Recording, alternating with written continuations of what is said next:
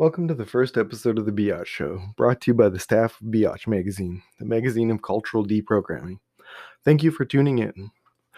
We started this show to bring you the information you need to fill the holes the feudal industrialist lords left deliberately in your education. This first episode comes from the Beyotch Magazine column First Things, written and narrated by Griffin Peters.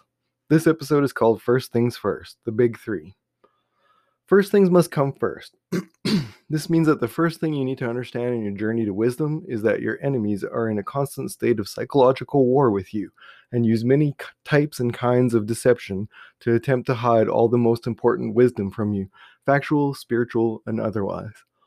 There are many different kinds of lies and many different levels of lies used in propaganda, but they all have one thing in common they all seek to manipulate you into following preformed behavior channels created for you by our feudal industrialist aristocrat owners. The worst of these lies are the biggest of these lies, as well as the most dangerous, the lies that I like to call the big three. These are the lie of royal or aristocratic blood, the lie of religion and gods not only existing but caring about you, and the lie of economics, which is robbery by necessity by any other name. The worst of the big three is the first one, by which the other two are created and by which the other two are propped up, as well as assist in propping up.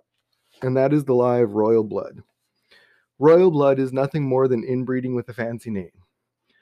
And the interesting thing about this inbreeding problem is that it almost certainly caused first an increase in human intelligence, actually, probably a fairly sizable leap, and then increasingly lower gains over time. The reason for this is that the same as what we see in several dog breeds. Inbreeding can successfully create or enlarge or enhance certain traits, but only to a certain point. After that, it becomes harmful due directly to lack of being able to control specific gene group expressions on a molecular level. But this isn't a discussion on inbreeding, this is a discussion on the uh, harmful effects of inbreeding on the human psyche and human civilization, and a discussion on how inbreeding keeps things like money and property in the family, and therein lies the major problem regarding this issue, which fundamentally revolves around how a powerful man with a short life maintains all the gains he's worked so hard over his lifetime to achieve. He does this through his family. The foul and evil twins, religion and aristocracy, evolved hand in hand through human evolutionary time.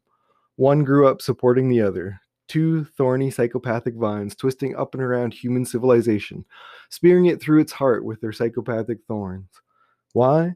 Because all human civilization is at heart is a petty tribal alliance writ large. And what makes up a petty tribal alliance?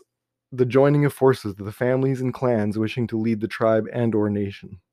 So why the duality? Well, my guess is that early humanity struggled with numbers and struggled with the desire for certainty in a highly uncertain world, for black and white, on and off solutions that simplified having far too much brain power as a poorly adapted animal with no learning, no knowledge, and no technology.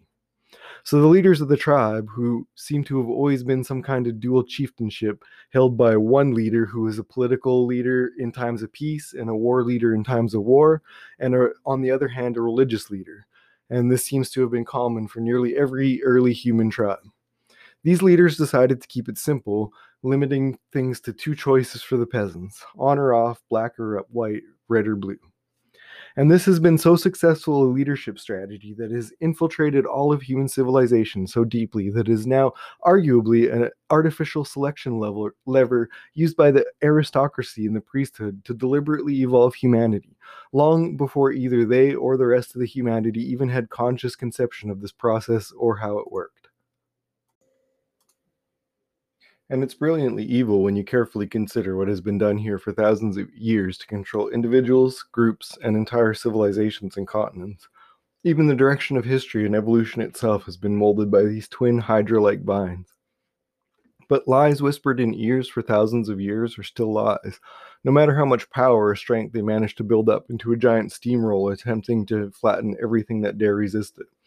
And this is how these twins have built up their cudgel, the lie of economics. Because at the same time these twin thorny vines were growing, the desire to please women with shiny objects had turned into first a local, then regional, and soon global trade. And the ultimate control over that trade is what spawned the third Hydra, the brainwashed lie of modern economic theory. In some ways, this third lie is the worst of them all, because it has the most power because of the way it, an abstract system, has been made to have real world effects based directly on a need for practical real time solutions to logistics problems without losing control of the resources needed to solve said logistics problems. And this gives the aristocracy so much of the necessary power they require to run the show, because the one constant of our species is the logistical needs we have for things such as clean air, clean water, living space, food, and power. But crucially, though, all these logistics problems were solved in the 20th century, and the only thing lacking is the political will to apply these solutions. And it is lacking for what should be obvious reasons. But the thing you need to know about this is that you actually live in a civilization that revolves entirely around false scarcity. Depends on it, actually, and actively requires false scarcity to function, using it as a method of social control. It's quite brilliantly evil if you carefully consider what's been done. All of the methods of production have been artificially harnessed by this system in order to control the amount and quality of goods and foodstuffs produced. This is why Marx was so very obsessed with the means of production because he understood what most people don't that to control people doesn't require violence or even propaganda. The best way to control people is to control their access to the goods and materials they need to survive the, their daily life.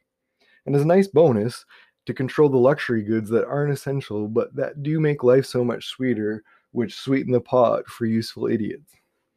However, this is merely an introduction, so we won't go into great detail on false scarcity here. It's a subject for another uh, episode other than to say that global manufacturing capacity outstripped global demand over a century ago. What this means is that everything you ever bought could have been had for fractions of pennies of what you actually paid, because it has been deliberately marked up over tens of thousands of percent or more. Now, carefully note that this is the second greatest cover up in all of human history, involving literally millions of useful idiots paid just like priests are to lie directly to your face so proving this takes a great deal of effort, and it takes years of patience and training out the trail of ownership and money as it flows around the go- globe. I myself actually spent about four years doing exactly this, tracing the flow of money back directly to one city and the flow of ownership to directly to a handful of banks. But as I said, this is a subject for a future episode.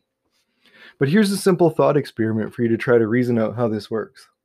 If you have thousands or more factories all over the world that each have the capacity to produce thousands or even millions of units of any given trade item per day, or in some cases per hour, eventually you will quickly reach total market saturation, unless you use artificial means to limit this market saturation. As an example of this, they even tell us that they invented the concept of teenagers to quote, absorb excess industrial production.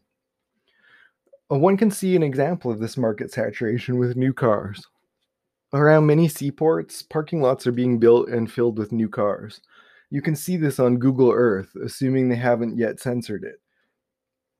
This is because the large vehicle manufacturers have contracts with unionized employees to produce so many new cars per month, regardless of need and regardless of ability to sell them and because of the artificially inflated wages that they must pay their union employees that they themselves drove up through inflation.